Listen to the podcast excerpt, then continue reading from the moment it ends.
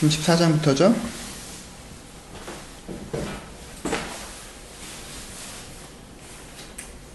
내가 여호와를 항상 송축하며 내 입술이 여호와를 찬양합니다. 내가 여호와를 자랑하고 기뻐합니다. 주의 이름을 함께 높이자. 내가 여호와께 간구하며 내가 내게 응답하셨고 내 모든 두려움에서 나를 건지셨다. 공고한 자가 부르심에 여호와께서 그를 환란에서 구원하셨다. 7절을 여호 와는 천사가 주를 경외 여호와의 천사가 주를 경외한 자를 둘러 진치고 그들을 건지시는도다. 너는 여호와의 선하심을 맛보아 알지어다. 그에게 피한 자는 복이 있도다. 이렇게 얘기하면 되겠죠. 일단 1절부터 8절까지 한 텀이 되겠죠. 조금 빨리 갑시다. 1절부터 8절까지 한 텀이 돼서 자기 고백을 하죠. 자기 고백을 하는데 사건적인 고백이 아니라 사건적인 걸 전제한 어떤 교리적인 신앙적인 고백이에요. 내가 여호와를 송축합니다. 찬양합니다. 여호와는 높고 광대하시다고 내가 그 이름을 높습니다. 왜? 내가 왜 이렇게 고백할 수 있어요? 이 교리적인 고백할 수 있는 근거가 내가 여호와께 간구함에 내게 응답하시고 내 모든 두려움에서 나를 건지셨던 뭐가 있는 거예요? 체험이 있는 거죠, 그렇죠? 그것 때문에 내가 이제 이런 고백을 할 수 있게 된 거죠. 그래서 그들이 주를 악마하고 관찰하였으니 그들의 얼굴을 부끄럽지 않게 한다라고 얘기합니다. 나를 건지셨도다 라고 4절에 얘기하지만 5절에는 거기 곧장 어떻게 확장돼요? 그들이로 확장되죠. 그쵸? 그러니까 이게 내 개인적인 경험이지만 단지 내 개인적이 아니라 뭐예요? 보편적인 여러 사람들이 겪는 경험이라고 확대하는 거죠. 그리고 6절에는 아예 객관화하죠. 이는 공고한 자가 부르짖음에 여호와께서 들으시고 그 모든 하나도 구원하셨다라고 이제 얘기하는. 그렇죠? 그러니까 4, 5, 6절의 흐름을 알겠죠? 그러니까 4, 5, 6절의 흐름이 있기 때문에 어떻게 하는 거예요? 1, 2, 3이 나올 수 있는 거죠. 오케이? 이걸 여러분들이 잘 하셔야 돼요. 그 뭐지? 이슈를 이슈로 끝내면 이슈를 이슈로 끝내면 그게 신앙으로 소화가 안 되는 부분이 생기죠. 은혜 받은 적 있죠. 그렇죠. 은혜 받고 하나님 도우신 적 있잖아. 그렇죠? 그래서 내가 구원을 받은 적이 있단 말이에요. 내 인생에 새로운 장을 여신 적이 있어요. 근데 이게 이슈로 끝나는 사람은 어떻게 되는 거예요? 그게 보편성이나 보통 명사가 되지 못하고 고유 명사가 되는 사람은 뭐가 돼요? 이게 추억이 되죠, 그냥. 옛날에 그런 적이 있었다. 그때를 생각하면, 하지만 이게 어떻게 돼? 점점 닳죠? 추억은 점점 달아요. 내가 제일 많이 하는 그 추억 중에 하나가 애들 자꾸 물어보니까 목사님 어떻게 목사를 하시려고 하셨어요? 라고 하니까 내가 한 얘기 있잖아요. 뭐 기도하다가 하나님 갑자기 하라고 그래가지고 음성을 한번 들었고 막 이랬단 말이에요. 근데 내가 그때가 몇 년 전이, 23살 때야. 기억이나 잘 나겠냐? 근데 그리고 사람이 이렇게 자기가만 소중하게 간직하고 있고 그걸 회상하고 젖어들고 해야지 이게 기억이라는 게 보존이 돼요. 자꾸 말을 하잖아요. 이게 깎여요, 이게. 그래서 어려운 일 있으면 자꾸 말을 하라고 하는 거예요. 말을 하면 깎인단 말이에요, 사실. 그냥 잘 그때 그 느낌은 잘 기억 안 나요. 그 팩트만 그냥 기억이 나는 거지. 근데 그렇게 되면 어떻게 돼요?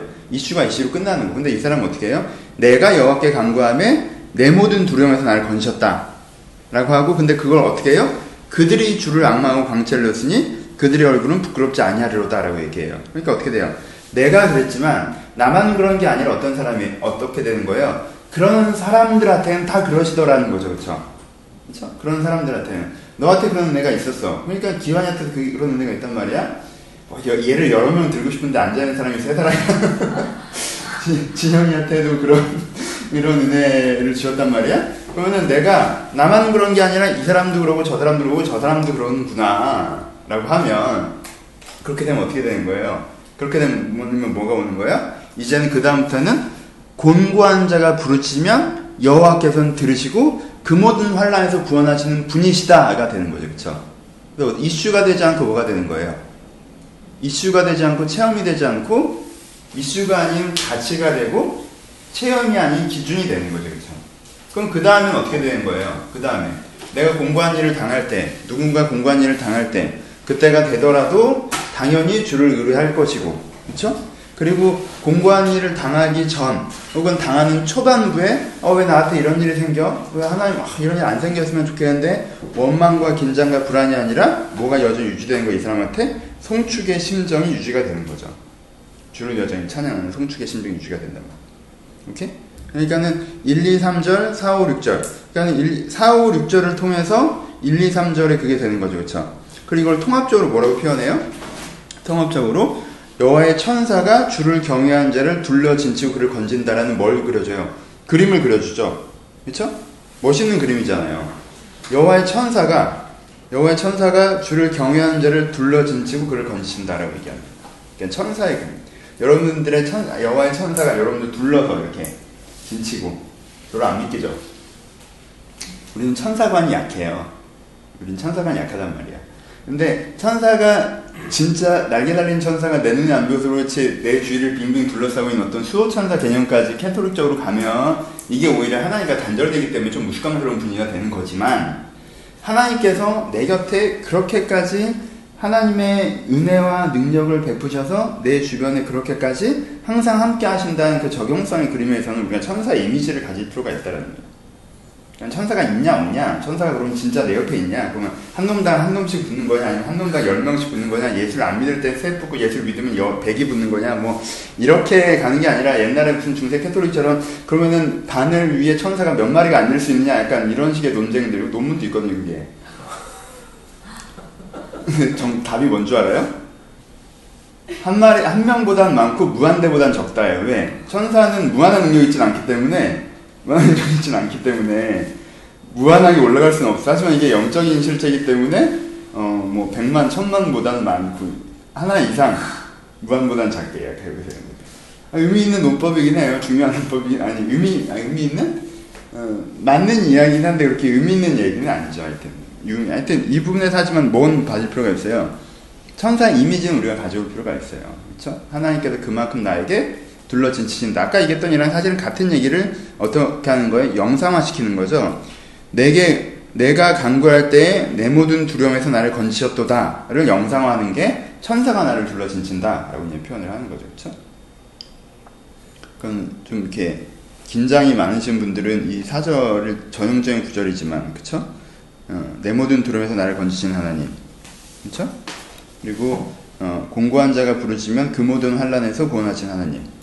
그리고 천사가 주를 경외한 자를 둘러진치고 그리고 지난주 철야 때, 철야 금요기도회 때 잠깐 했던 설교죠. 8절에 보면 여호와의 선하심을 맛보 알지어다 그에게 피한 자는 복이 있도다 이렇게 나가죠. 그래서 7절까지가 천사 이미지로 마무리하고 있으면 8절부터는 톤이 바뀝니다. 어떻게 바뀌어요? 가르치죠. 이제는 내가 이런 3단계, 내가 개인적인 이슈를 통하여서 내, 내, 내 모든 두려움에서 건지신 하나님, 그들의 모든 두려움에서 건지신 하나님, 그래서 공고한 자가 간구할 때 건지신 하나님, 그 여호와를 송축합니다. 다 됐지? 그러니까 우리는 천사가 우리를 둘러싸고 있습니다. 그러니까 이제 화법이 어떻게 바뀌어요? 너희들은 이렇게 바뀌죠. 그렇죠? 너희들은 그러니까 이렇게 해야 된다라고 이 깨달음을 어떻게 해요? 가르치는 자의 마인드를 갖는 거죠. 이걸 모르는 사람에게. 그렇죠? 이걸 모르는 사람에게 가르칩니다. 뭐라고 가르쳐요?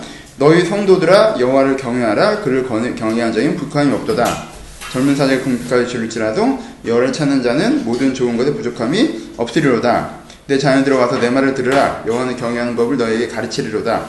생명을 사모고 연수를 사랑하고 보고받기 원하는 자가 누구냐? 내 혀를 악에서 금하지만 내 입술 거짓을 금하지 말지라 이런 식으로 이어집니다. 이제는 9절부터 톤이 바뀌어요. 이쪽 톤으로 넘어갑니다. 이제는 가르쳐요. 이슈적인 것들에서 이렇게 정리가 된 다음에 이걸 가르칩니다. 가르치면서 첫 번째 가르치는 게 뭐예요? 첫 번째 가르치는 게 하나님을 찾는 자에게는 이미 얘기했던 거죠. 그렇죠? 하나님을 찾는 자에게는 하나님께 분명히 어떻게 하신다? 응답하신다. 안녕. 응답하신다는 거죠. 그쵸? 아, 반가워요. 다섯 명이다, 이제. 우리 교회는 정말 은혜로운 교회. 은혜, 은혜로운 교회. 재미있는 교회인 게, 아, 나는, 난 개척하면, 그, 출석률은 진짜 한결같을 줄 알았거든? 오면 오고 안 오면 안 오지. 남의 수능은 어떤 정체성의 선명성이 있는 교회가 될 것이다 라고 이렇게 상상을 하면서 개척을 했어요. 근데 오늘 아침에 오면서 아 비가 와서 오늘은 좀 안 오겠구나 했던 거라고 봐라 오늘 비 오니까 오늘 적게 온다 날씨에 영향받는 여성 같으니라고 하여튼 그런 것 같은데 예, 봅시다 그러니까 맨 처음에 가르치는 건 뭐예요? 9절부터 가르침으로 나오는데 34장이에요. 9절부터 가르침으로 나오는데 젊은 사자가 궁핍가를 줄일 자도 열을 찾는 자는 모든 부족하는 것에 부족함이 없다. 그러니까 아까 얘기했던 하나님은 하나님을 인정하는 자에게 채우시는 분이다 라는 걸 먼저 가르치죠. 그쵸? 그쵸? 그게 첫 번째 가르침이고 그 다음에 가르치는 게 뭐예요? 11절부터 너희 자녀들아 와서 내 말을 들으라 내가 여호와를 경외하는 법을 너희가 가르치리로다 라고 이렇게 얘기하죠. 첫 번째 뭘 했어요? 여호와를 경외하는 자에게는 부족함이 없을 것이다 라고 했죠. 그쵸? 그 다음에 뭘 가르쳐야 돼요? 그럼 어떻게 하는 게 경외하는 거예요? 라고 물어볼 수 있으니까 내가 이제부터 경외하는 것이 뭔지 가르친다 라고 얘기하죠. 근데 경외하는 것이 뭐라고 얘기해요? 경외하는 것이 뭐라고 얘기하는 거예요? 선을 사랑하는 거라고 얘기하죠. 선을 행하는 거라고 얘기하죠. 그쵸? 오케이? 왔다 갔다 합니다. 두 번째 경외하는 걸 가르치는 건 생명을 사모하고 연수를 살면 복을 받기를 원하는 자 누구뇨? 그러니까는 하나님이 너를 채우시는 걸 경험하길 원하는 자가 누구뇨? 그 사람은 뭐, 어떻게 해요? 혀를 악에서 금하며 입술을 거짓에서 금할지어다. 악을 버리고 선을 행하며 화평을 찾을지어다. 여호와의 눈은 누굴 향해? 의인을 향하고 그의 귀는 그를 부르짖음에 귀를 기울이시는도다라고 얘기합니다. 그렇죠? 그러니까 여호와를 경외하는 것들에 대해서 제공하는 게 두 가지예요. 첫 번째, 의인이어야 되고 그를 향해서 부르짖고 있어야 된다고 얘기하는 거예요. 이게 뭐예요? 경외하는 거라고 거예요. 그렇죠? 그러니까 앞부분에 대한 오해들을 피셔야 돼요. 내가 조직교의 일원이면, 내가 기독교라는 종교의 멤버면, 그리고 내가 지금 하나님께 어떻게 하면, 내가 하나님을 어떻게 하고 있으면, 하나님을 찾고 있으면, 하나님께서 나를, 내 모든 두려움에서 나를 건지신다는 아니라는 거지, 그치? 거기 이프절이 있어요. 이프절은 뭐야? 내가 경외하는 자여야 되는 거예요, 그쵸? 그쵸? 그러니까 앞부분만 이게 이 사람이 기본적으로 아 내가 뭐 내 모든 하나님을 건지신 하나님 그들의 모든 하나님을 건지신 하나님 공부한 자가 부르짖며 들으시는 하나님 여호와를 찬양하라 너희들도 하나님을 찾아라 하나님은 그 찾는 자를 구원하신다 라고 하면 심플하죠 그쵸 그러니까 이제 우리가 찾기만 하면 된다라고 오해할 수 있어요 그쵸 근데 그게 맞기는 한데 맞기는 한데 거기서 뭘 전제하는 거예요? 경외하는 자가 주를 찾을 때 주께서 임재하시는데 그를 무조건 도우시는데 그 경외하는 자라는 의미는 두 가지 하나 내가 선을 행하며 어, 의인은 내가 선을 행하며 의를 찾는 자여야 하는 것이고 또 하나는 뭐야 돼요? 내가 여호와께 부르짖고 있는 자여야 되는 거죠 그렇죠? 의인의 부르짖음에 여호와께서 그들의 사고와 그들 모든 하나님 건지신다라고 경외하는 자를 의인의 개념으로 축소시킵니다. 축소라는 것보다 이제 설명합니다. 그렇죠? 그래서 또 하나 뭘 얘기해요? 여호와는 마음에 상한 자를 기, 가까이 하시고 중심에 통행한 자를 구원하시도다라고 얘기합니다. 그렇죠? 경외하는 두 가지죠. 하나는 뭐예요? 내가 의로워야 돼요. 두 번째 뭐야 돼요? 내가 여호와를 찾고 있어야 돼요. 그렇죠? 일단 저번 시편에서 이미 얘기한 거예요. 내가 의로워야 된다는 게 여러분들이 도덕적으로 탁월해야 된다는 얘기를 하는 게 아니에요. 단지 뭐 하고 있어야 되는 거예요? 의를 지향하고 있어야 된다는 거예요. 그렇죠? 의를 지향하고 있고 그 지향하는 가운데 내 안에 있는 뭐예요? 상하고 통해하는 게 뭡니까? 상하는 건 뭐예요? 지향하는 가운데 부딪혀서 힘들어지는 거. 저 상하는 거죠. 통해하는 건 뭐예요? 지향하는 가운데 내 안에 이 지향 수성이 부족한 거에 대한 안타까움과 가난함을 가지고 이 부분에서 하나님께 도와주길 바라고 있는 사람이 뭐예요? 여호와를 경외하고 있는 사람이라는 거죠. 그렇죠? 그리고 하나님께는 어떻게 하세요? 그 경외하는 자를 반드시 돕는, 도우신다라고 얘기합니다. 알겠죠? 나는 이 시간 이제 어려워진다라는 표현보다 깊어지는 거죠. 그렇죠? 앞쪽의 시들은 1절에서 6절, 1절에서 7절로 끝납니다. 내가 하나님께 부르짖었더니 하나님께 나를 도우셨다. 우리가 하나님께 부르짖 하나님께 우리를 도우신다. 그러니까 하나님께는 공부한 자의 부르짖음을 들으신다. 하나님께 우리를 도와주신다. 얼마나 좋니? 너희도 도와달라고 그래. 기도해.로 끝나죠. 그렇죠? 근데 거기서 끝나는 게 아니라 연결하죠. 내가 너희를 가르치리라 라고 해서 두 번째 달라고 넘어갑니다. 두 번째 달라는 뭐래요? 그러면은 하나님을 경외하는 게 뭐냐? 경외한다는 건 의로운 건데 의롭다는 건 하나 의를 내가 추구하고 있어야 되고 그 추구에 따른 내 안의 부딪힘 때문에 하나님께 간구하고 있어야 되고 그렇죠? 통회하고 있어야 되고 이렇게 표현합니다. 그렇죠? 이런 사람이 어떻게 하신다? 19절에 의인은 고난이 많으나 여호께서는 모든 고난에서 건지시는도다라고 얘기합니다. 그렇죠? 그러니까 여기서 이제는 1절을 읽을 때랑은 이제 느낌이 조금 달라지는 거죠. 그렇죠? 그러니까 두 가지 오해를 버리게 돼요. 하나, 아 이게 기도를 열심히 하면 잘 되겠구나.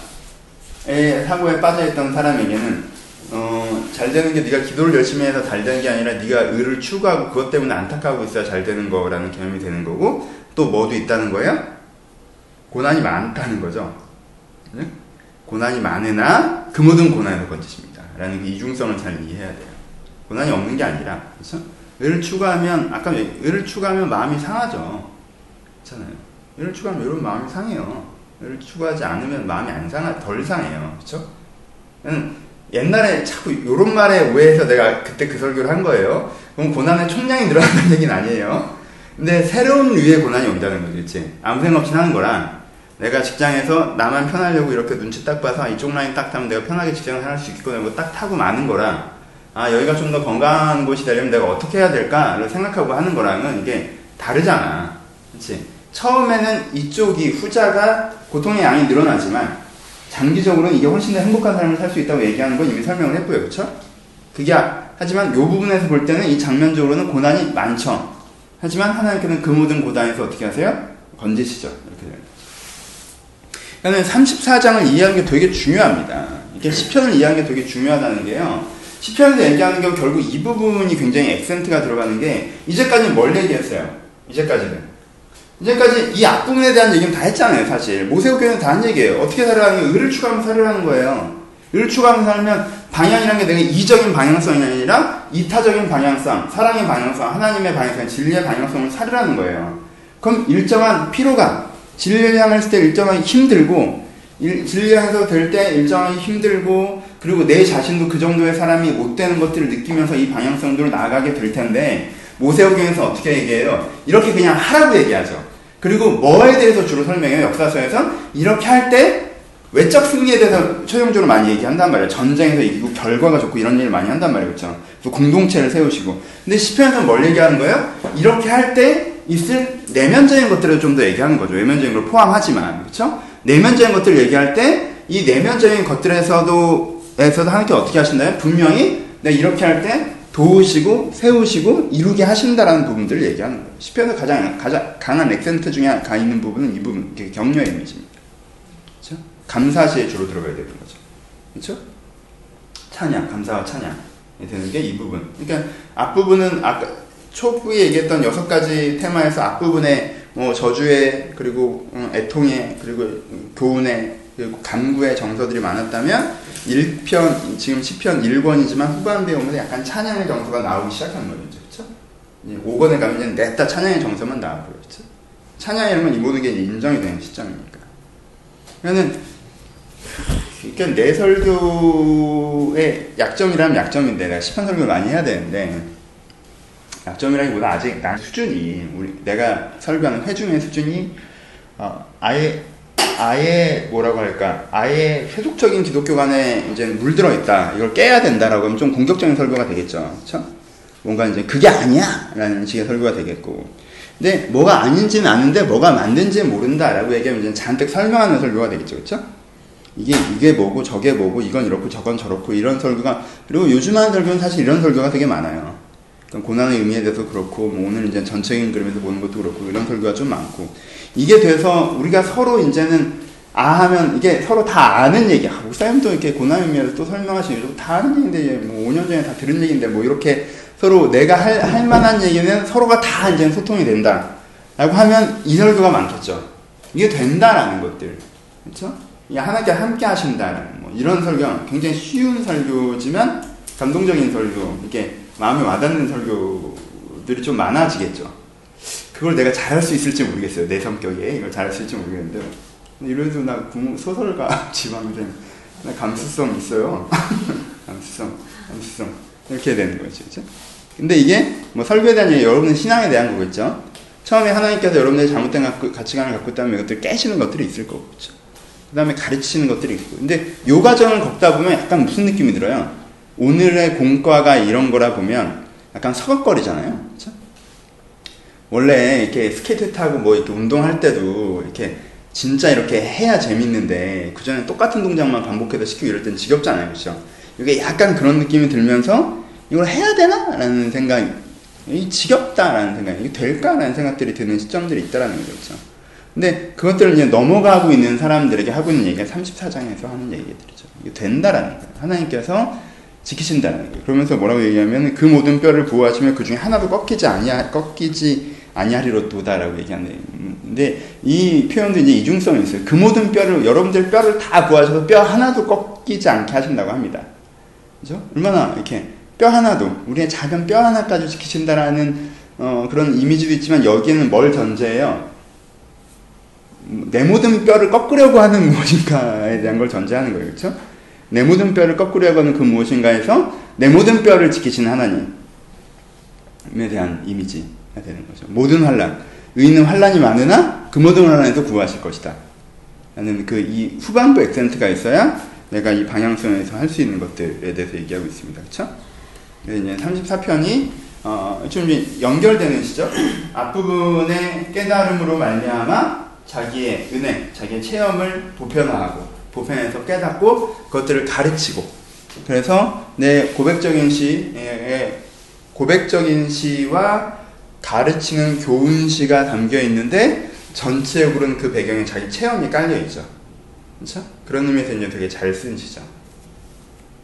시간 이제 잘, 잘, 잘 빠진 경우죠. 이제 1권, 2권부터는 이제 좀 진짜 빨리 갈 거예요. 그래서 2권은 한 주, 3권 한 주, 4권 한 주, 5권 한 주, 4주만 더 하고 딱 끝낼 건데, 이러다가 이제는 10편 하다 가을이 될 것 같아서, 이제 4주만 더 끌고 있는데, 1권은 내가 꼼꼼하게 봤어요. 그쵸?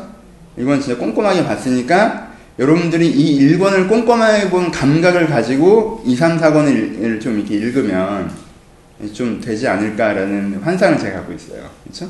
그러니까 지금은 지금 이, 내가 이제 원하는 건 이제까지 여러분들이 시편을 읽으면 그놈이 그놈 같고 이놈이 저놈 같고 이 말이 저 말 같고 막 이렇게 장절만 바뀌었지 또 똑같은 얘기 하고 있고라고 느껴졌다면 이 시편 강의를 들으신 걸 여러분들 좀 다시 듣고 그렇게 다시 보고 해서 시편을 보는 법이 이제 익숙해지면 아 이 시는 되게 이게 다 다르게 보여야 돼요. 이 시는 되게 잘 빠졌구나. 복합적인 구조구나.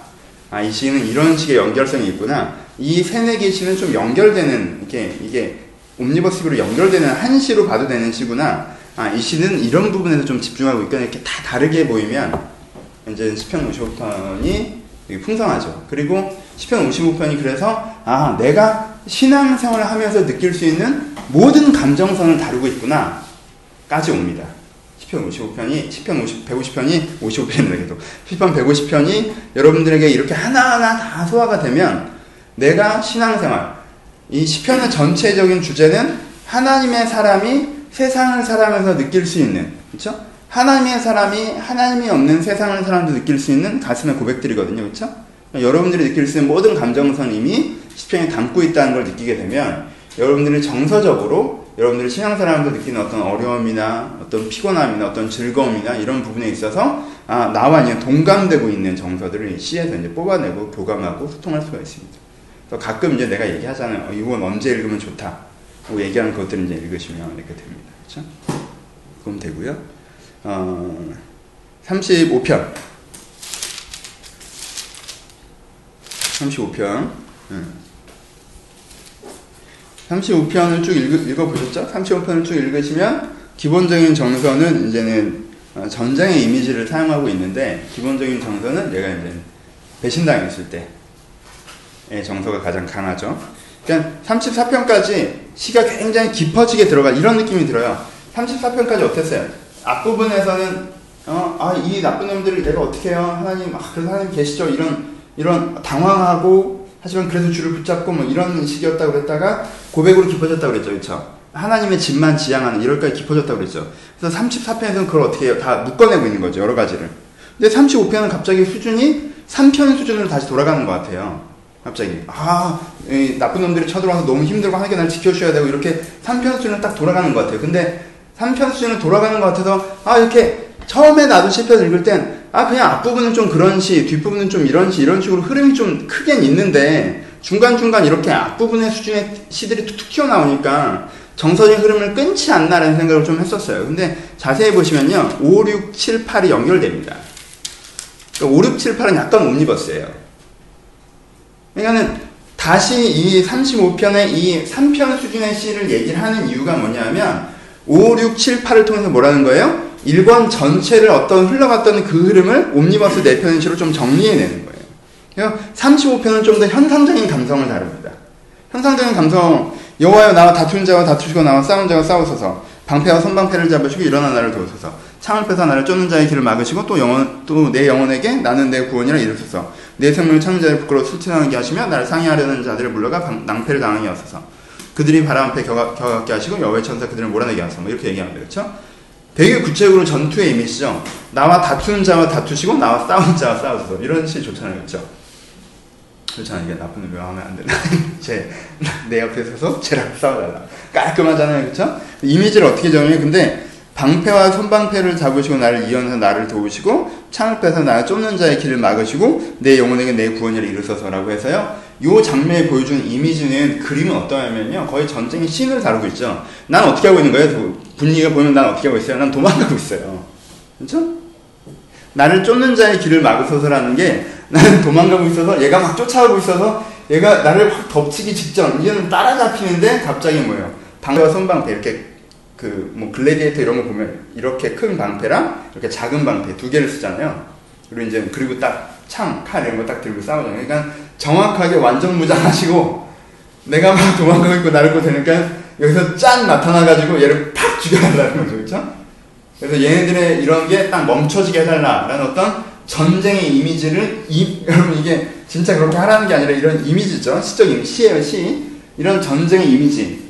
내, 내가 정말 그 추격병들에게 잡혀서 죽게 된 상황에서 나를 보호한 어떤 전사가 나타나는 음, 이런 이미지 의 하나님의 등장을 기다리고 있는 거죠. 그렇죠?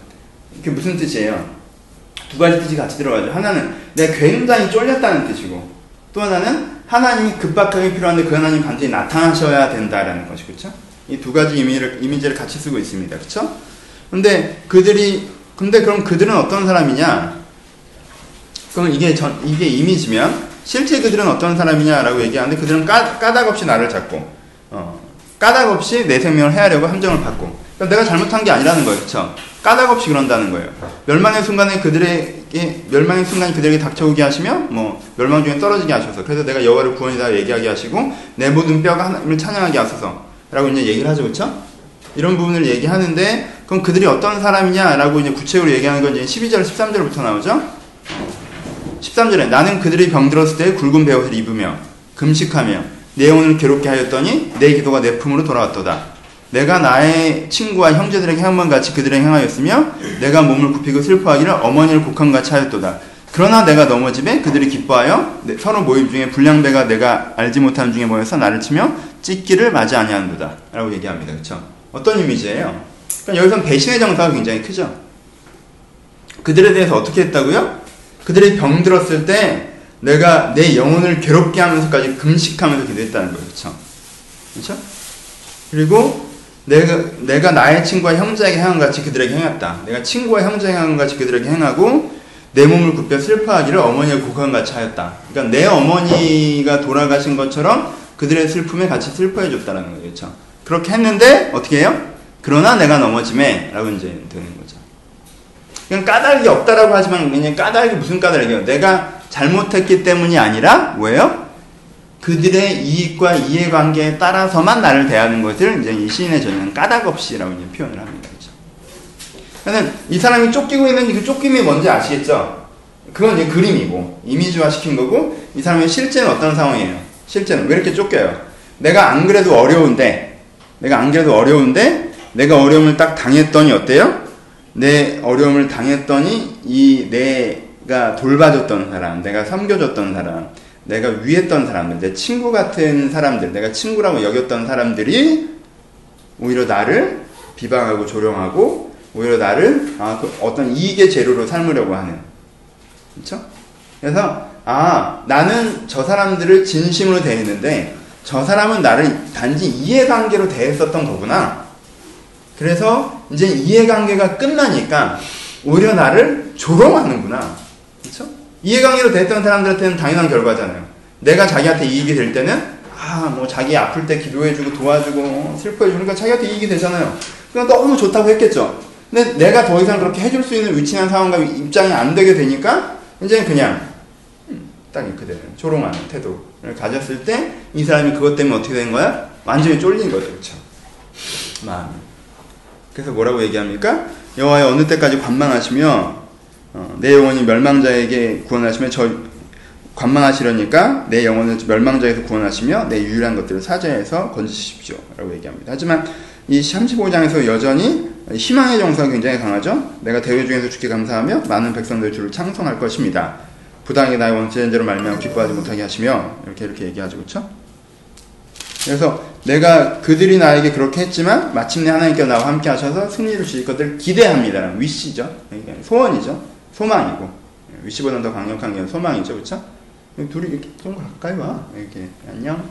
이제 괜찮아? 많이 괜찮아졌어? 좀 일주일 더. 일주일 일주일 뒤에 풀어요? 예. 아 감사합니다 진짜. 아 움직이기 불편하구나. 그럼 거기 있고 그냥 괜찮아? 어. 미안해요. 아 그래요.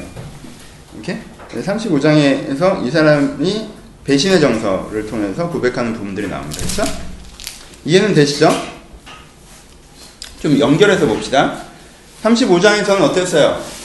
자기가 되게 쫄리는 상황이에요. 전쟁이 벌어졌습니다. 나는 도망가고 있어요. 뒤에서 나를 쫓아옵니다. 하나님께 나를 구워, 나타내 나를 구원해 주셔야 돼요. 그럼 내가 도망가고 있다는 게 뭐예요? 이 사람한테는 환경보다 뭐가 더 중요해요? 환경보다 뭐가 더 중요하냐면 자기가 돌봐봤던 사람들이 자기를 배신한 게 더 중요하죠? 근데 그 배신했다는 것들에 대해서 더 중요한 게 뭐예요? 내가 돌봐줬던 사람들이 나를 배신한 것보다 더 두려운 거는 그렇게 이해관계의 관점으로만, 그쵸? 진심을 오히려 거부하고 이해관계의 관점으로만 봤던 사람들이 어떻게 있는 것? 당당하게 나를 조롱하고 있는 것, 그들이 맞다라고 하고 있는 것, 이게, 이거에 대해서 이제 싫은 거죠. 그쵸? 그쵸? 그래서 하나님께서 이게 이렇게 되지 않게 해달라고 이제 간구를 하는 부분들 이제 나오는 거죠. 그쵸? 그럼 36장에 가면 뭐 어떻게 얘기합니까? 아예 이 부분을 이제 주제적으로 표현을 하죠. 35장이 이걸 사건적으로 표현한다면 36장이면 어떤 주제적으로 표현합니다. 그럼 팩트가 어떻게 되느냐? 라고 얘기하는 거죠. 3, 6, 7, 어, 5, 6, 7은 좀 같이 보, 5, 6, 7, 8은 좀 같이 봅시다. 악인의 정야 그들의 마음속에 이르기를 그의 눈에 하나님의 두려워한 빛이 없다 하니 그가 스스로 자랑하기를 자기의 죄악은 드러나지 않냐고 미워함을 받지 아니하리라 함이로다. 그의 입에서 나오는 말은 죄악과 흑임이라 그는 지혜 그는 지혜와 선행을 그쳤도다. 그는 그의 침상에서 죄악을 꾀하며 스스로 악한 길에 서고 악을 악을 거절하지 아니하는도다라고 얘기하죠. 그렇죠? 1절이 제일 중요하죠. 악인의 죄가 그 마음속으로 이르기를 그의 눈에는 하나님을 두려워하는 빛이 없다. 아니 그가 스스로 자랑하기를 자기는 죄악을 드러나지 않고 미움을 받지 아니하리라 라고 얘기하고 있다고 하죠. 그렇죠? 이 포인트가 뭐예요? 35장의 그림을 봤죠? 나는 선했는데 지금 쫓겨가고 있고요. 나를 이해관계로 대하고 배신했던 애들은 원래 이게 맞는 거야 라고 이러고 있어요. 이게 제 기가 막힌 거예요. 그렇죠? 이제 기가 막힌 거예요. 내가 지난주에 페이스북에 나쁜 놈들 잘 되는 거 보면 속이 뒤집어진다고 한번 썼었는데, 그쵸? 그리고 이제 시편 공부하다가 이제 또 뭐라고 하셔서, 37장이죠. 뭐라고 하시더라고요. 했는데. 우리한테 그런 분노가 있죠. 아, 왜 세상에 저런 식으로 흘러가지? 저 사람이 부당하게, 불이하게, 이해관계적으로 이익을 따라서 나쁜 것으로 했으면 그것이 어느 시점에서 어떻게 돼요? 심판받아야 되고, 정죄받아야 되고, 무너져야 되고, 해결돼야 된다라는 생각이 있잖아요. 그쵸? 그리고 언젠가 그렇게 될 거라는 어떤 우리가 희망을 가지고 저 사람의 그 불의의 것들을 견디는 거잖아요. 그 불의의 시기를 우리가 견디는 거란 말이에요. 그렇죠? 악한 정권이 있고 뭐 독재 정권이 있고 뭐 압제자가 있고 뭐 독재자가 있으면 루이 16세 같은 사람이 있다면 어? 어느 어느 점에서 저 무너질 거라는 희망을 가지고 그 희망을 향해서 나아가면서 어떤 이렇게 그걸 갖는 거란 말이에요. 근데 딱 보니까 그 사람들이 어떠고 있어요? 그 악한 사람들이 우리 그런 일은 일어나지 않을 거라고 얘기하는 거죠. 그렇죠? 우리는 평가받지 않을 거고, 우리는 무너지지 않을 거고, 우리의 죄악은 드러나지 않을 거고, 우리는 미워함을 받지 않을 거다. 우리의 카르텔은 완전히 공고하다. 아니 자신감을 딱 표현하는 거란 말이에요. 그렇죠? 그러니까 이 사람이 이 시인이 이제 옆에서 보는 거예요. 35장은 이제 직접 이제는 이해관계 당사자로 아 내가 이제 도망가게 생기고 제가 막 나를 여니까 여기서 나를 구하셔야 된다고 이런 입장이었다면 이제 36절은 뷰가 바뀌면 옆에서 보는 거죠. 보니까 아래는이라고 표현합시다. 아래에서는 악한 애들이 이 카르텔은 절대 무너지지 않는다. 하나님께서 우리의 죄악을 보지도 않으시고 우리가 자랑하기를 우리의 죄악은 드러나지도 않고 우리는 정죄받지도 않을 거다라고 있는데 이렇게 있어요. 근데 그 위에 뭐가 있는 거예요? 그 위에 여호와의 주의 인자하심이 하늘에 있고 주의 진실하심이 공중에 사무칩니다라고 거예요. 이렇게 이제 쫓기면서 갔던 사람이 이제는 현상적으로는 35장이 제일 현상적이죠, 그렇죠? 막 쫓기면서 갔던 사람이 하나님 내가 언제까지 이런 왜 쟤네들이 나를 이러고 내가 배신당하고 나 기가 막히고 하나님 나를 도우셔야 되고 근데 하나님 나를 도우시길 내가 위시합니다, 소원합니다라고 할 때 그 소원의 가능성이 뭐가 담겨 있는 거예요? 아까 이제 시편은 반복적이죠. 거의 인정의 정서가 담겨 있는 거예요. 그럼 그 소원으로 이 사람의 억울함과 분노와 속이 뒤집어지면서 내가 마침내는 주를 찬양할 것입니다라는 이 뒤집어지는 속을 극복하고 이런 건강한 정서로 회복할 수 있는 이유가 뭐예요? 36장에 나오는 거죠. 이 사람이 뭘 본 거예요? 아래에서는 얘들이 우리 카르텔은 절대 안 무너진다고 하고 있지만 위에는 뭐가 있어요? 하늘 위에 주는 주의 인자하심이 하늘에 있고 주의 진실하심이 공중에 사무쳐져 있다라는 거예요. 그 위에 하나님이 있다라는 거예요. 근데 그 위에 있는 하나님은 어떤 하나님이에요? 그의 은은 하나님의 산들과 같고 주의 심판은 큰 바다와 같으니라. 여호와의 주의 사람과 짐승을 구하여 주시나이다. 라고 얘기합니다. 뭐예요? 주의 의는 어떤 의예요? 하나님의 산들과 같고 심판은 바다와 같다라고 표현하는 거예요. 그렇죠? 산은 산이 표현하는 것과 바다가 표현하는 것들에 대해서 바다는 혼돈과 지옥을 상징한다고 얘기했죠. 그렇죠? 산이 있고 바다가 있고 그 사이에 뭐가 있어요? 사람과 짐승들이 있죠. 그렇죠? 오케이? 하나님의 산이 있고요. 하나님의 바다가 있고요. 그 사람의 사람과 짐승들을 하나님께서 구원하세요. 구원하신다는 표현이 뭐예요? 심판한다. 구원하신다는 게 평가하신다는 거예요. 그래서 바다로 들어갈 놈은 바다로 들어가고 산으로 들어갈 놈은 산으로 들어가는 게 있다는 거예요. 오케이? 그 다음에 표현한 게 뭐예요? 주의 인자하심이 어찌 그리 보배로운지요? 사람들이 주의 날개 그늘 아래 피합니다. 그들이 주의 집에 있는 살찌는 곳으로 풍족합니다. 주께서 주의 복락의 강물을 마시게 합니다. 이렇게 이제 분위기가 다시 넘어갑니다. 아까 얘기했죠? 아래는 그게 있고 위에는 하나님의 존재, 하나님의 의와 하나님의 인자가 하늘을 사무치게 반드시 있어요. 그렇죠? 이중적인 세상을 봅니다. 봐요. 아래는 이런 놈들이 카르텔이 있고 위에는 하나님의 세상이 있어요. 우리 이사가는데 그냥 여기다 그릴까? 위에는 그게 있어요. 그런데 이 나는 어디 있어요? 난 지금 난 아래 있죠.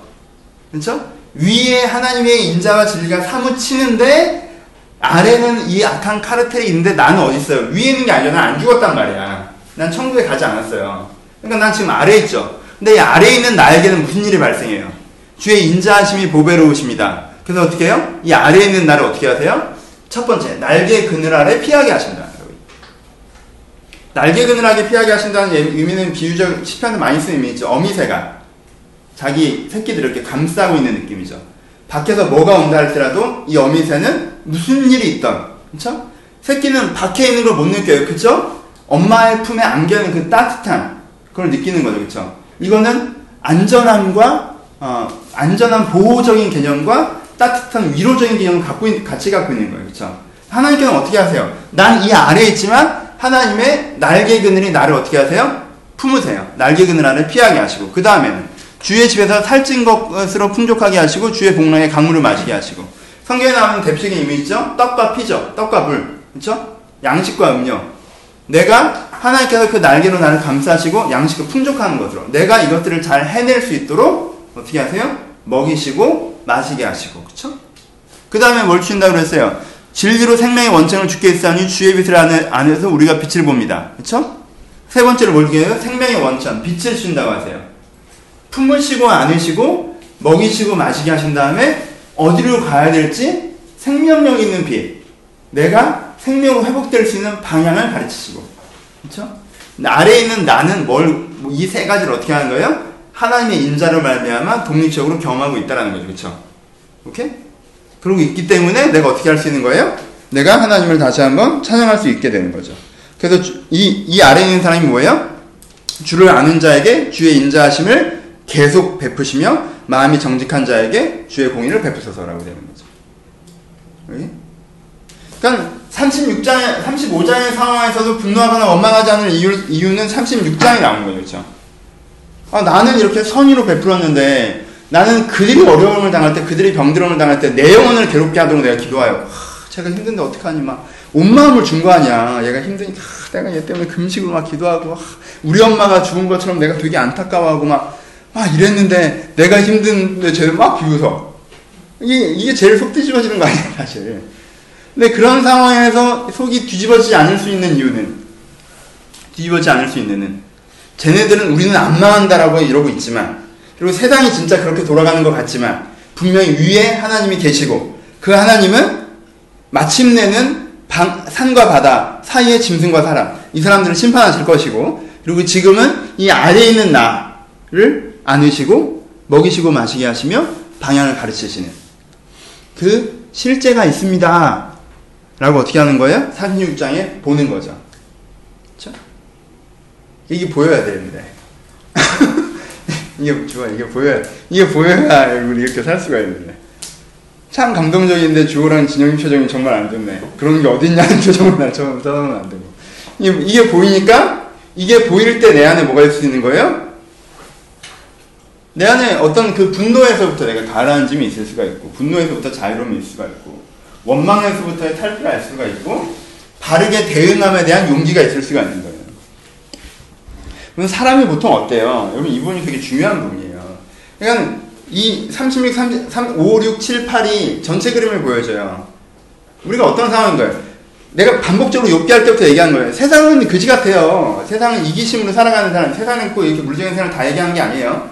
세상 중에 세상을 표현하는 어떤 부분은 사람들은 이해, 이기적인 자기의 관계로 살아가는 사람들의 세상이라는 게 존재한단 말이에요. 그렇죠? 그 사람들은요, 자기가 어려울 때 내가 우리 엄마 죽은 것처럼 울어줘도요, 이해관계 틀어지면요, 날 쳐다도 안 보는 사람들입니다. 그렇죠? 그리고 나에 대해서 되게 무슨 스캔들, 가십 기사 다르시 사실은 뭐 걔는 이런, 이런 식으로 나오는 사람들이에요, 진짜. 세상에 이런 사람들 얼마나 많아요. 세상에 많아요. 네. 세상이, 세상이 이렇게 돌아가요. 그리고 그렇게 돌아가는 세상에 가끔은 내가 어떤 입장에 빠져요? 공격당하는 입장에 빠진다는 거죠. 그럼 내가 어떻게 돼요? 속이 뒤집어지죠. 그렇죠? 속이 뒤집어진다는 뜻이 뭐예요? 첫 번째, 그것 때문에 너무 분노되고, 그렇죠? 분노되고, 너무 화, 사람은 부당함을 보면 화가 나잖아요. 아, 뭐 세상에 있다며? 라고 하면 너무 화가 나잖아요. 그렇죠? 근데 세상에 있다며? 라고 화가 나는데 걔네들이 카르텔을 깎고 있어도 내가 이거 뒤집을 수가 없어요. 내가 약자야. 그럼 어떻게 돼요? 원망이 되죠. 하나님 왜 이런 식으로 하시냐고. 원망이 되면 뭐가, 뭐가 돼요? 뭐, 무슨 일이 생겨요? 내가 건강하게 대응할 능력을 잃어버려요. 그쵸? 그렇게 되면 어떻게 됩니까? 내가 악에게 상처받아 악에게 물들어요. 무슨 좀비처럼. 좀비가 나를 물으면 나도 좀비가 된다니까? 악에게 상처를 받아서, 아, 그래. 아, 나, 내가 제대로 대응할 힘을 잃어버리니까, 그 다음에는 그냥 걔네들을 흉내내기 시작한단 말이에요. 나도 상처받지 않으려고, 나도 여기서 살아가려면, 이런 식으로 간단 말이에요. 이렇게 4단계의 역사가 발휘되면서, 여러분들이 무슨 은혜를 받아도 세상에 가서 이렇게 자꾸 뒤집어지는 거예요, 카드가. 그쵸? 그쵸? 그런 일이 벌어지기 때문에, 35장에 하나님의 도우심이 반드시 필요한 거예요. 그러니까 하나님의 도우심이 반드시 필요해요. 그리고 그 도우심이라고 하는 건 어떤 거예요? 어떤 사람에게 임할 수 있는 도우심이에요? 여러분들이 이 새로운 시선을 뜨는 게 필요하다는 거예요. 위 아래가 갈라져 있고요. 위는 하나님이 아래에 그런 카르텔이 있다고 해서 하나님의 세상에 없는 게 아니에요. 아래는 원래 그런 카르텔이고요. 하나님의 세상은 위에 있어요. 하지만 내가 이런 4단계를 겪지 않고 이 이중성을 이해할 수 있으면 하나님의 덮으심과 먹이시고 입히 아니 먹이시고 마시게 하심과 빛으로 보이심을 내가 경험하면서 여기서 새롭게 살아갈 수가 있다라는 거예요. 그렇죠? 그리고 그런 사람을 살았던 게 누구예요? 다윗이죠. 그렇죠? 그런 사람 살았던 게 다윗이죠.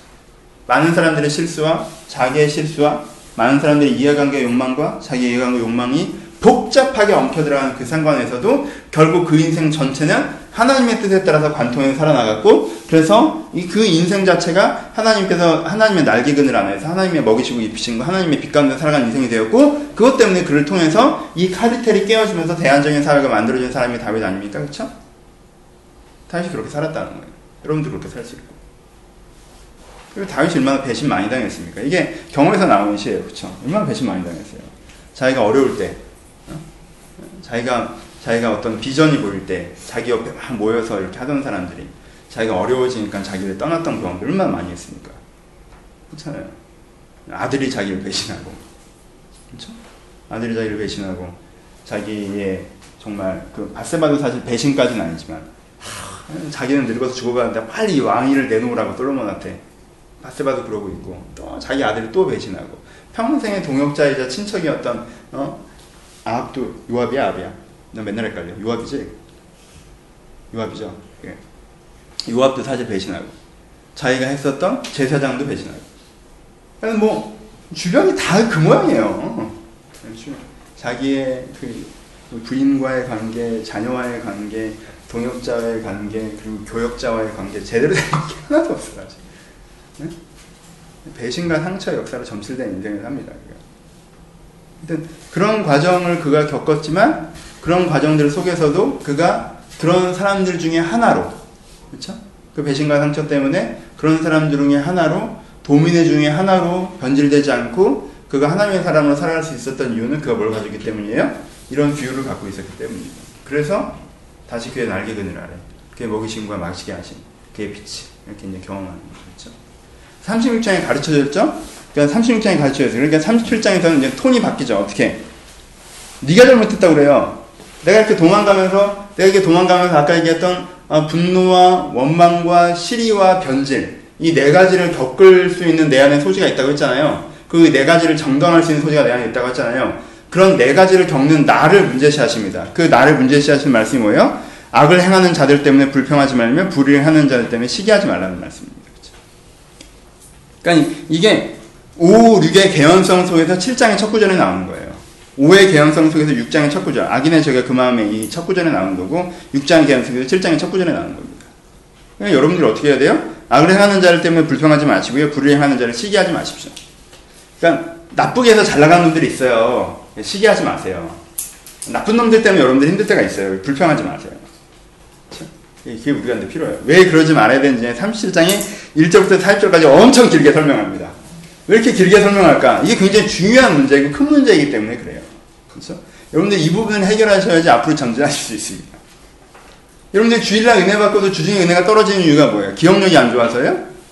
아니에요. 이 네 가지 때문에 그래요. 주일날 그래 주 뜻대로 살아야지 하고 주중에 가면 주중에 가면 세상은 안 그러잖아. 회사에서 열받고 응? 응, 분노하고 그래도 내가 회사 이놈 회사 그래도 때려칠 수가 없고 시리에 빠지고 그렇죠? 그러니까 뭐 주의 뜻대로 이 세상을 바꾸어 나간 이런 하나님의 사람으로서의 대안과 열정 이런 식의 자기 정체성이 사라지고 그러니까는 그 똑같이 회사 다니는 사람들 중에 한 사람으로서 회사를 다니게 되고 이 네 가지 때문에 내가 이제 주중에도 이 아, 연결이 안 되는 거예요, 그렇죠? 이 네 가지가 나한테 일어난단 말이에요. 그러니까 그것들을 뒤집기 위해서는 뭘 하셔야 돼요? 악을 행하는 자들 때문에 불평하지 말고 불행하는 자들 때문에 시기하지 마셔야 돼요. 내가, 내가 뭐 이거 녹음돼서 이거 잘라라 나중에? 아니 안 잘라도 돼요. 네. 내가 가끔 이렇게 있잖아. 아, 난 저놈은 참 나쁜 놈이라고 생각하는 분들 있잖아요. 아, 저분은 참 나쁜 목사님인 것 같다. 이렇게 생각하는 분들이 되게 잘 될 때가 있어요. 정치인들도 아, 저 사람은 되게 나쁜 정치인인 것 같다라고 생각하는데 그 정치인이 이번에 또 된단 말이야. 그럼 우리 마음에 분노가 있죠. 그렇죠? 그럼 우리 마음에 일정한 분노가 있어요. 그렇죠? 아, 저 사람이 왜 잘 되지? 어, 저 사람은 난 이 시점에서 저 사람이 날아갈 줄 알았는데 이번 총선에서 이번 대선에서 혹은 저희 인생의 어느 시점에서 뭐 교역자에도 좋고요. 어느 시점에서 저 사람이 좀잘 안 될 거라고 생각했는데 어, 또 어, 하나님이 도우셨다고 얘기할 만큼 또 어떤 안 돼야 되는데도 뭐 이렇게 우연하고 특별한 계가 생겨서 잘 된단 말이야. 아 그걸 보고 있으면 아 이게 뭐 이게 뭐 하자는 건가 이런 생각이 들잖아요? 그렇지 않아요? 생각이 든단 말이야. 아 회사 생활 저 따위로 하면 저 사람 때문에 이 회사가 갉아먹혀 있고 부하 직원한테 되게 해가 되는 사람이고 참 나쁜 놈인데 아, 잘 돼. 아 그러면 이제는 당신은 어떻게 계십니까 이렇게 되잖아. 그렇죠? 근데 성경에서는 그러지 말라고 얘기하시는 거예요. 왜? 2절에 그들은 풀과 같이 속기 배임을 당할 것이며 푸른 채소와 가지고 회전할 거라라고 얘기합니다. 예? 안 그럴 것 같죠? 예. 하나님은 죽은 다음까지 보시는 거예요. 죽은 다음까지. 아니, 시편에 다른 시편 이미 얘기했잖아요. 그는 심지어 평안히 죽고 라고 얘기한 시편이 몇 장이지? 예, 시인이 기가 막혀서 하나님 악인이 하나님 없다고 하나님이 자랑스럽다고 하고 막 그런데 그 이 선인이 마음이 뒤집어진 시점이 뭔지 알아요? 그 장례식까지 보면서 마음이 뒤집어집니다. 그는 장수하여 살다가 고통 없이 죽고 화려하게 장례식까지 하는 거 보면서 이건 뭐냐 도대체 이렇게 되는 부분들이 나와요. 저안 그러죠? 네. 근데 넓게 봅시다. 오늘 설교가 이제 넓게 보는 거에 대한 건데 넓게 봅시다. 그래서 우리나라의 독재 정권이 사라졌잖아요, 그렇죠? 우리나라의 독재 정권이 사라졌고 물론 아직도 그런 부분들이 많이 있지만 악한 사람들, 악한 문화들, 악한 분위기들 그런 것들이 그 한 사람이 나중에 고생을 했느냐 안 했느냐의 문제가 아니라 그 악한 문화와 유업들이 결국은 어떤 평가를 받느냐에 대한 부분들이죠. 뭐 이런 표현이 어떨지 모르겠지만 친일하신 분들의 대부분들은 행복하게 돌아가셨어요. 그렇죠? 그분들은 행복하게 끝없이 이렇게 장수하여 사시다가 이렇게 말년에 우리나라에서 이제 인정받고 이렇게 돌아가셨잖아요, 대부분. 물론 친일이 난 무조건 나쁜 거라고 생각하진 않아요. 뭐 그 시대적인 상황들을 재평가해야 되는 부분이 있는데 하여튼 그 친일이 되게 나쁜 거라고 이제 전제하고 하여튼 돌아가셨잖아요. 그렇다고 해서 그분들이 지금 받고 있는 의의 평가에 대한 부분까지 혹시 실제 그 이름이 다 거론되지 않는다 할지라도 그의 의의 평가에 대한 부분들에 대해서 우리가 그가 이미 풀처럼 쇠장해졌다라고 얘기할 수 있는 부분이 있지 않겠습니까? 라는 식으로 난 또 멀리 가요. 그래, 이제 마음 평안이니까. 네, 그래서 여호와를 의뢰하고 상을 행하라. 땅에 머문 동안 그의 성식을 먹을 거리로 삼을지어다. 나 이 구절을 되게 좋아해요. 그의 성실을 먹을 거리로 삼으십시오. 그의 성실.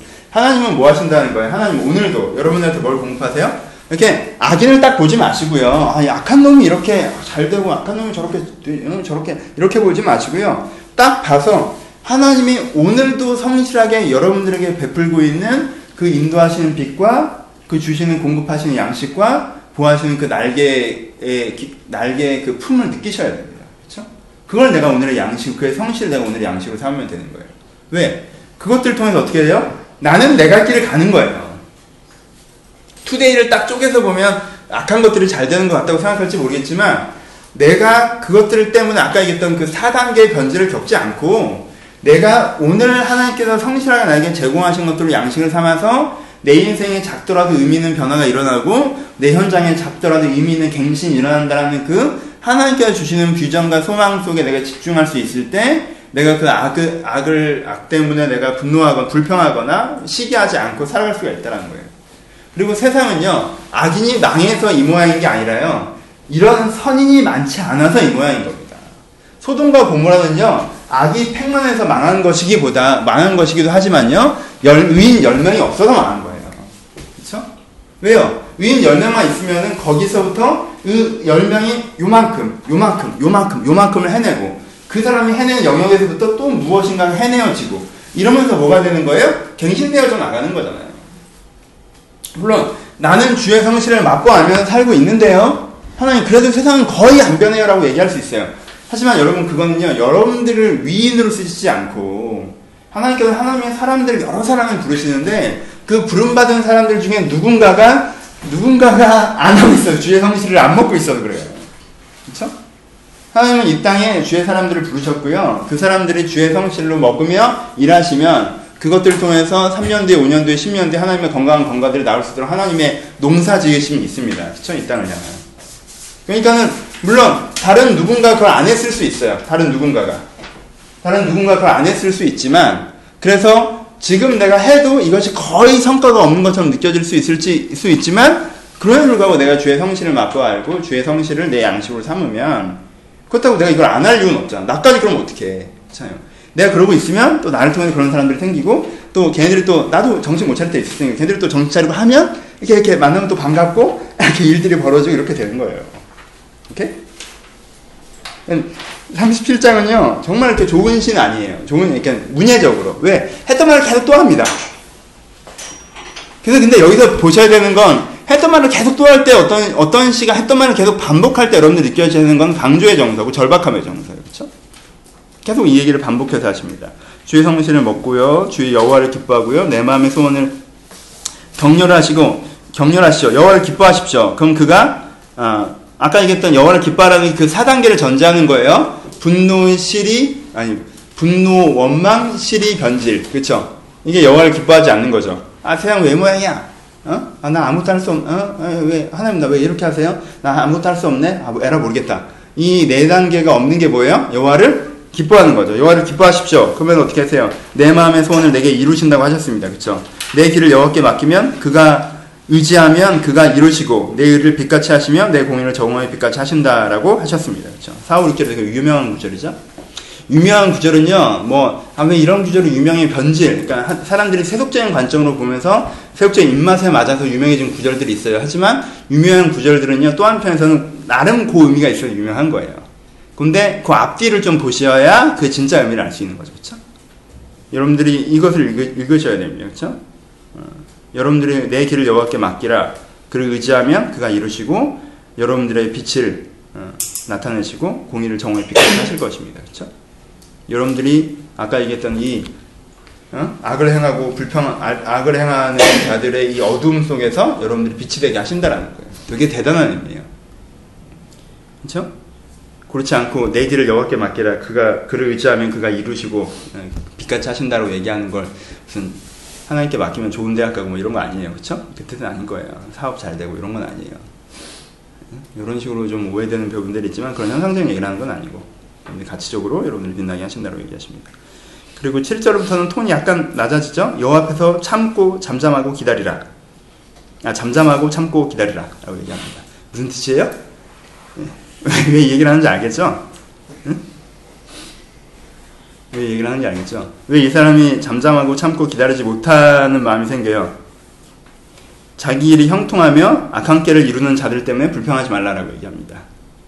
응? 세상에 많은 사람들이 이런 얘기를 하죠. 자기 성공 신화를 얘기하면서 내가 이렇게 이렇게 했더니 성공했어 라고 얘기합니다. 그렇죠? 그리고 그게 되게 바이블인 것처럼 얘기를 하죠. 그렇죠? 그리고 그 사람의 말의 정당성 어디서부터 오는 거예요? 결과에서 오는 거죠. 내가 이렇게 해서 잘 됐잖아. 그러니까 내 방법이 맞는 거야. 라고 얘기하는 거죠. 뭐, 뭐 가끔 이렇게 요즘에 케이블 TV가 케이블 TV 무슨 아니 무슨 이게 명사들이 특강하는 명사가 아니라 되게 별 사람들 되게 많이 나와 토익 강사 나와서 강의하시는 것도 뭐 개그맨도 나와서 강의하고 이렇게 아니 그 이렇게 무슨 특강 같은 걸 만나는 그런 거 좋아하니까 특강 같은 걸 이렇게 많이 하시더라고요. 보면 되게 도전되는 얘기도 있지만 되게 위험한 얘기도 있어요. 근데 청년들이 되게 눈을 반짝 거리면서 듣습니다. 되게 위험한 가치인데 저게. 근데 그 가치를 너무 이렇게 멋있게 얘기할 수 있어요. 왜? 이 사람은 성공했거든. 그 가치로. 그렇죠? 그럼 이제 눈을 반짝거리면서 듣는 거죠. 아, 저렇게 해야 되는 건가 보다. 예? 이런 거죠. 자기 길이 형통했기 때문에 어, 자기 악한 깨라고 할 수 있는 이게 맞지 않는 방식이고 맞지 않는 방, 관점인데 그게 이제 맞는 것처럼 되고 어, 근데 그걸 보고 있으면 우리가 이제 불평이 나올 수 있는데 하나님께 뭐라고 했어요? 잠잠하고 참고 기다리라고 하죠. 잠잠하고 참고 기다리고 분을 그치고 노를 버리면 불평하지 말라 라고 얘기합니다. 분을 버리고 분을 그치고 노를 버리며 불평하지 말라 오히려 악을 만들 뿐이라라고 얘기합니다. 그렇죠? 여러분들이 그것 때문에 열받아 하는 게요. 여러분 위기감을 가셔야 돼요. 여러분은 그런 것 때문에 열받아 하는 것들이 되게 어, 내가 되게 그 뭐, 뭐 의롭다고 느껴져요. 근데 내가 그때 되게 의로운 사람인 것처럼 느끼면 안 되고요. 그것 때문에 되게 열받아 하는 나는 되게 세상이나 내 인생에 해로운 사람의 초입에 서 있다라는 걸 생각을 하셔야 돼요. 그렇죠? 아, 왜 이 세상이 이따위야? 라고 막, 우리는 이 분노의 정당성에 대해서 요즘 사회에 좀 과잉되어 있는 것 같은데 어, 저건 저게 아니잖아 라고 해서 내가 아닌 걸 아닌 것 같고 열받았으면 곧 그게 나의 정당성인 것처럼 되는 부분이 있는데 하나님 그거 되게 조심하라고 합니다 그렇죠? 분을 그치면 노를 버리면 불평하지 말고 말지 마시오 왜냐면 그렇게 하면 어떻게 돼요? 내가 그런 사람과 비슷해져 버린다는 거 오히려 악을 행한다라고 얘기를 합니다 그렇죠? 그런 현상들 우리가 많이 보잖아요 한 진영의 독단성의 문제를 문제제기했던 다른 진영이 또 독단성을 보이는 일들이 일어나고요. 그렇죠? 한 사람의 권력성인 것을 비판했던 다른 사람이 또 권력적인 현상을 보이고 이런 것들에 대해서 반복적으로 재산하면 사실 역사는 그 시대를 어떻게 그냥 춘추전국 시대 이런 식으로 불러버리잖아요. 그 사람들이 그냥 혼돈의 시대 이런 식으로 불러버려요. 그 시대가 새로운 가치로 통폐합되기 전까지는 그냥 분열과 반복의 시기로 이제 불러버리는 인들이 있단 말이에요. 여러분들 그러지 않도록 조심해야 된다고 얘기합니다. 그렇죠? 비슷한 얘기를 쭉 하고 계십니다. 내가 이 부분은 너무 신났구나. 내가 이, 이 부분에 은혜 받아가지고 이번 주에 하나님 참 음, 어떤 면에서는 이제 역도 성립하는 것 같아요. 어, 아, 내가 그런 좀, 아, 좀 그런 것들 때문에 내가 좀 짜증 날 때 이 말씀을 훈계하신 것도 있지만 지나고 생각해보면 이 말씀을 좀 가르쳐야 되는데 내가 요즘에 그런 거에 짜증나는 게 없으니까 옛날에는 이런 분노가 짜증이 있었거든. 근데 개척하면 별로 이런 짜증이 없잖아요 사실 여기서 내가 그럴 일이 뭐가 있어. 그러니까 이번에 이런 기회들을 주셔서 이 말씀을 더 깊이. 예, 예. 그래서 내용 반복됩니다. 잠시 후에는 악인이 없어질 거고요. 5년제가 땅을 차지할 거고요. 악인이 의를 치기를 깨야나 안 될 거고요. 그렇죠? 그들의 활은 부러질 거고요. 이렇게 하나님께서 계속 이제 자, 걔네들이 잘 안 될 거라고 얘기하십니다. 확 안 믿기죠. 믿으세요. 이 말씀이니까 믿으셔야 됩니다. 그렇죠? 온유한 자가 땅을 차지한다고 얘기하시고요. 중간중간 나오는 개념은 의인의 적은 소유가 악인의 풍반보다 낫다라고 얘기하십니다. 그러니까 여러분 그 악한 사람들이 되게 잘 되고 그 사람들의 평가에 비하면 내가 하고 있는 건 굉장히 작을 수가 있어요. 그렇죠? 여러분들 하고 있는 굉장히 작은 영역을 뭐 그 사람 엄청나게 게 이제 출세하고 여러분들 그냥 작은 조직이나 집단의 그저 수장 역할을 하고 있을 수도 있어요. 하지만 그게 이게 훨씬 더 가치 평가를 하셔야 되는 부분이 있으니 이게 훨씬 더 의미 있는 거예요. 그런 분들 보셔야 되고 온유한 자는 땅을 준다고 했습니다. 신약 성경에도 많이 나오는 표현이죠. 온유한 자, 하나님 앞에서 마음이 부드러운 자, 이렇게 분노하지 않고 아까 그 이중성을 받아들이면 하나님 빛을 쓰게 하는 그 부드러운 마음을 갖고 있는 사람은 어떻게 되는 거예요? 땅은 영역이라고 했어요. 영역이 크지는 않을 수도 있어요. 하지만 온유한 자는 분명히 영역을 주신다고 했습니다. 그리고 그 영역을 내가 이제 만들어가면 되는 거고요. 이런 식으로 이제 37장은 이제 전반적으로 어, 나와 있습니다. 그래서 뭐 중간중간 내가 어려서부터 늙기까지 의인의 버림받으려나 그의 자손이 걸식함을 보지 못하였다. 라고 얘기하는데 우리 독립운동 하시는 분들 자손들이 어렵게 사시는 거 보면 좀 이렇게 저는 가끔 보니까 또 이걸 또 봐야 돼서 하지만 그럼에도 불구하고 하나님께서는 뭐라고 얘기했어요? 어, 의인의 버림받음이나 자손의 걸식함을 보지 못했다고 해서 이 의의 가능성이 완전히 소멸되지 않는다라는 부분들을 얘기하고 계십니다. 그러니까 전체 그림을 명확하게 해야 되는 거죠. 5, 6, 7 이해되시죠? 마무리합시다. 5, 6, 7 이해되시죠? 5에 있어서 했던 아, 악한 자들이 이렇게 하고 난 쫓기는 입장이고 하나님 날 도우세요 라고 얘기하죠 그렇죠? 현상적으로 이래요. 그러니까 이 현상적으로 이랬던 건 내면적인 가능성은 뭐예요? 내가 아래에 있는 악한 세상과 위에 있는 선한 세상 사이 위안생 이중성을 이해하고 난 악한 세상 속에 살아가나 하나님의 그 날개 그늘 아래 하나님의 먹이심과 입히심 하나님의 빛 가운데 살아간다라는 이 전적인 개념을 이해한다고 했어요 그렇죠? 개념을 이해하기 때문에 내가 적용하기를 내가 어떻게 적용해야 돼요? 내가 한 사람한테 분노하고 조급하고 화를 내면 안 되고 내가 참고 기다리고 그렇죠? 참고 기다려야 되고 내가 그때에서 그것들을 부러워하거나 시기하면 안 되고 내가 하나님의 성, 성실하심을 음식으로 삼아서 오늘 내게 원하신 것들을 해나가면 하나님께 분명히 온유한 자에게 땅을 주시고 그 땅이 악한 자들보다 훨씬 더 작은 땅이라고 해도 가치 있는 땅이기 때문에 내가 그 땅을 기경하며 사는 것들에 대한 의미를 갖고 살아갈 때 하나님께서 나 같은 사람들을 통해 삶의 세상을 만들어 가실 거다라는 관점으로 봐야지 악한 자가 잘 나간다고 부러워하고 그것 때문에 변질되고 이렇게 돼선 안 된다 라고 이제 얘기하시는 거죠 그렇죠? 그러니까 이걸 이해하는 사람이 어떻게 할 수 있겠어요? 이걸 이해하는 사람이 진짜 완전 배신당해서 쫓길 때도 어, 어, 분노와 원망과 시리와 이렇게 빠지지 않고 배신당해 쫓길 때도 여전히 주님의 도우심을 간구하고 주님께 날 다시 한번 주님을 찬양하게 하게 하실 거라는 걸 인정하고 주님의 구원을 신뢰하면서 오늘도 이 어려움 자체도 하나님께서 주시는 또 하나의 하나님의 성실로 베푸시는 또 하나의 양식이라는 것들을 신뢰하면서 그 과정을 걸어나갈 수가 있겠죠, 그렇죠? 오케이? 그러니까 이게 딴 얘기가 아니라 여러분들의 삶에서 일어나는 감정적인 선에 대한 이야기라는 걸 인정하시고 이해하셔서 35, 6, 2, 37장까지 35, 6, 이어지는 부분들에 대해서 테마적으로 이해하셔야 되는 부분들이 있습니다. 오케이? 오케이. 38, 9, 10은 간단하게 갑시다. 38장에서는 좀 더 연결되는데요. 38장에서는 아, 그 뭐지? 37장까지 연결된다고 보고요. 38장에서는 여기서는 좀 비슷한 테마, 예, 보완적인 테마로 나의 죄를 회개함에 대해서 얘기하죠. 그렇죠? 내 상처가 썩어 악취가 나오니 내가 우매한 까닭이로다. 내가 아프고 심히 구부러지고 종일 도록 슬픔 중에 있고요. 내 허리가 열기에 가득고 내 살이 성한 곳이 없다. 내가 피곤하고 심히 상하고 마음이 불안하고 신난다. 그렇죠? 그렇게 하면서 이제 어, 주의 화살이 나를 찌르고 주의 손이 나를 심히 누른다라고 표현하는 분들이 있습니다. 하나님과 나의 분쟁에 대해서 얘기하는 거죠. 그렇죠? 그러니까 아까 얘기했던 건 뭐예요? 전체적인 구도에서 나는 선한데 세상 속에서 내가 살고 이런 구조 속에서 큰 그림을 얘기한 거잖아요. 근데 38장은 또 하나의 테마 중에 하나가 뭐예요? 내가 죄인인 분에 대한 테마라고 얘기했죠. 네? 나는 시편의 전체적인 테마가 저주의 정서에서부터 찬양의 정서까지 흐르는 가, 장 기본적인 흐름 중에는 세상 속에서 살아가는 경건한 자에는 세상 속에 살아가는 나의 흐름이라고 얘기했어요. 그렇죠? 하지만 이제 가끔 여기서 보완적으로 대두된 이슈가 뭐예요? 보완적으로 대두된 보완적으로 대두되는 이슈가 어, 내가 죄인일 때, 그렇죠? 내가 죄인일 때, 내가 죄인일 때 어떻게 하면 된다고 했어요? 하나님께 나를 누르시고 하나님께 나를 하나님께 나를 공격하시나 그때 내가 하나님 반대편에 서지 않고 내가 그것들을 다시 한번 어떻게 통회하고 나아갈 때 나에게 항상 기회가 있다는 것들에 대해서 얘기하신 부분들이 보완적으로 나오고요. 39장에서는 소극적, 소극성에서 멈추는 것이 아니라 적극성을 갖는 부분들에 대해서 어, 내가 말하기를 내가 하나님 앞에서 내가 내가 잠잠하여 선한 말도 하지 않고 그 39장 1절 2절에 보면 내가 말하기를 나의 행위를 조심하며 내 혀지가 범죄하지 아니하니 악이 내 앞에 있을 때 내가 내 입에 재갈을 먹이려 하였도다. 내가 잠잠해 선한 말도 하지 아니하니 나의 근심이 더 심하도다. 내 마음이 내 속에서 뜨거워져 작은 소리를 읊조릴 때 불이 붙었으니 나의 혀로 말하기를 여호와여 나의 종말이 연애 언제까지 나의 약함을 알게 하소서 주께서 나의 나를 한 병의 기름만큼 되게 하시면 나의 인생이 주 앞에 없는 것 같으니 사람이 그가 든든히 서 있을 때라도 진실로 다 헛소가 될지로다 라고 해서 엄청 징징거립니다 그쵸? 힘들 때 읽으시면 되는 막 하나님 싫어지고 막 이럴 때 읽으시면 되는 시편이에요 그쵸?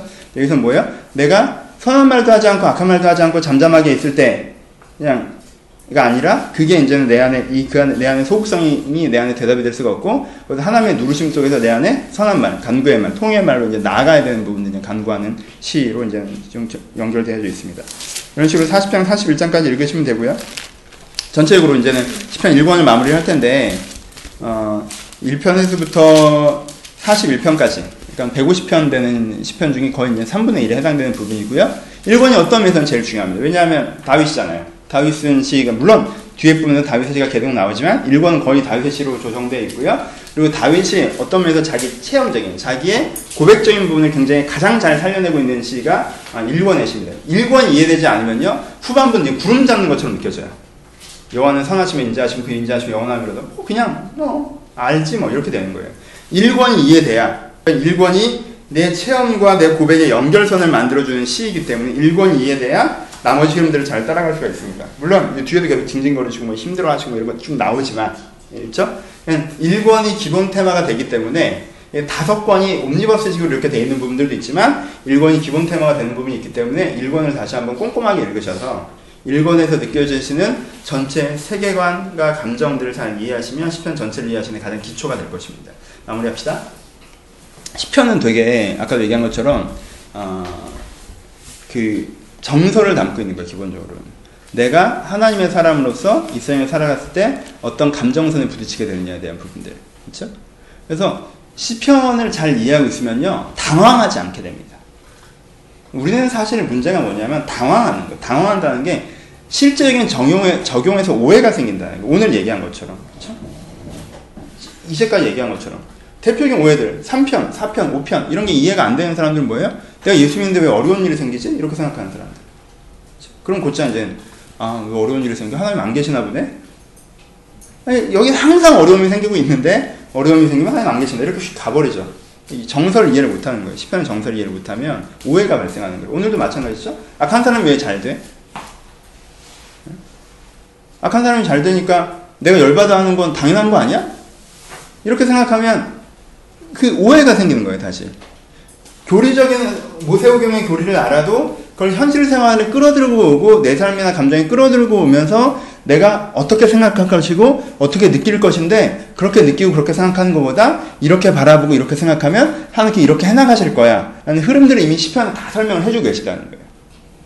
그래야 그러니까 시편을 잘 이해하셔야 내가 교리적인 풍성함을 가지고도 일상의 감정선에서는 내 나름의 감정선 그렇죠? 깡통 철학처럼 깡통 신앙이 돼서 내 나름의 감정선을 가지고 내 신앙을 정리하고 있었던 그런 오류에 빠지지 않고 아 내가 어떤 마음과 심장을 가지고 이 문제를 접하고 이 상황을 접하면서 어떤 감정으로 이 부분을 지나가야 되는 것에 대한 그림을 정확하게 볼 수 있는 것이 시편이 될 수 있다는 것입니다. 이게 시의 가치인데 좀 풍성하게 이해가 되셔서 그래서 시는 강의가 아주 좋진 않아요. 강의로 연결하기 아주 좋진 않고 여러분 이렇게 집에 가셔서 잘 읽어보시고 되도록이면 정리를 좀 해두셨다가 우리 교회 오래 다니시면 내가 인생에 한 번은 하겠죠 내가 이걸. 그렇죠?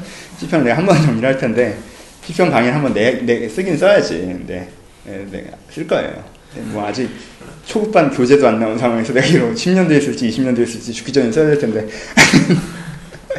근데 여러분 내가 쓰기 전까지는 여러분 나름대로 아 이럴 때는 내가 이럴 때는 이 시가 내게 참 필요하구나 라는 걸 기억해 두시면 그때 이제 그걸 읽으시면 도움이 됩니다. 그렇죠? 저는 뭐 그 뭐지 강의에 연결돼서 이걸 읽은 것도 있지만 음, 열받을 땐 이런 걸 읽어야죠. 그렇죠 읽으면 이제 마음이요 진짜 확 풀어집니다. 그리고 회개가 나와요 오히려. 그렇죠? 내 생각 같아서는 악한 사람이 꼬꾸라지는 꼴을 봐야 내 마음이 풀릴 것 같죠? 아니에요. 악한 사람이 여전히 그러고 있어도 내 마음이 풀리는 거예요 되게. 아 내가 사실 그걸 시기했구나 되게 나는 하나님께서 주신 오늘의 성실을 먹으면서 내 길을 가면 되는 건데 그리고 나는 진짜 가비는 열매를 맺어 나가면 되는 건 내가 시기했구나. 내가 그리고 분노함으로 말미암아 내 걸음이 흐트러졌구나. 그래서 내가 그 사람을 좀 닮아갈 수 있는 위험한 벼랑 끝에 내가 살짝 올라갔었구나. 그렇잖아요. 뭐 그런 거 보면 사람이 시니컬한 것으로 자기를 무장하잖아. 이런 이러면 안 돼 이거. 이런 뭐 이렇게까지 해야 돼. 뭐 이런 식으로 간단 말이에요. 그렇지 않게 그랬구나라고 하면서 오히려 회개가 되면서 자유가 옵니다. 시편의 감정선을 인정하고 계시면요, 여러분의 삶에 불필요한 리스크들이 굉장히 많이 사라져요. 그리고 사실 여러분들 주일에 받은 은혜가 주중에 흐트러지는 제일 큰 이유 중에 하나는요, 이런 디테일한 감정선들을 내가 스스로 자각해내지 못하고 있기 때문이에요. 내가 그 상황 상에서 문득 든 생각들에 대해서 시편의 시야로, 성경의 시야로 재규정해낼 수가 없기 때문에 그런 거거든요. 시편 좀 풍성히 이해하셔서 여러분들 그런 부분들이 혹시 내 인생에 필요한 부분이라고 생각하신다면 잘 적용될 수 있도록 이렇게 소화하셨으면 좋겠다는 생각이 듭니다. 다음 주부터는 이제 좀 몇 개만 딱 뽑아서요. 이거 2, 3, 4, 아, 5권 이렇게 4주 동안 딱 하겠습니다. 이게 시편 하다가 날이 셀것 같아서 시편 하다가 첫눈 올 것 같아요. 이렇게 하다가 시편 하다가 첫눈 올 것 같아서 2, 3, 4에서 딱 5월 달에 끝내고요. 어, 5월, 5월 전에 끝나겠죠? 4주만 딱 하고 잠원으로 이렇게 들어가서 우리 빨리 이사야도 해야죠. 우리 주호가 이사야 있는데 무슨 말인지 모르겠다고 해서 내가 강의 곧 할 거라고 했는데 10편 다음에 이사야는 겨울에 할것 같아서 이사야를 좀 해서 다음에 또 여러분 이 교회 오래 다니시면 한 바퀴 돌면 또 다시 돌 거니까요. 그때는 1권을 한 주에 하고 2권을 좀 그래서 한 12년 정도 하면 하면 달라진 게 좀 길게 보게 되는 게 있어서 10년 정도 하면 미네야 왜 12년 이렇게 될 수 있도록 했으면 좋겠어요. 잠깐 기도하고 마치죠.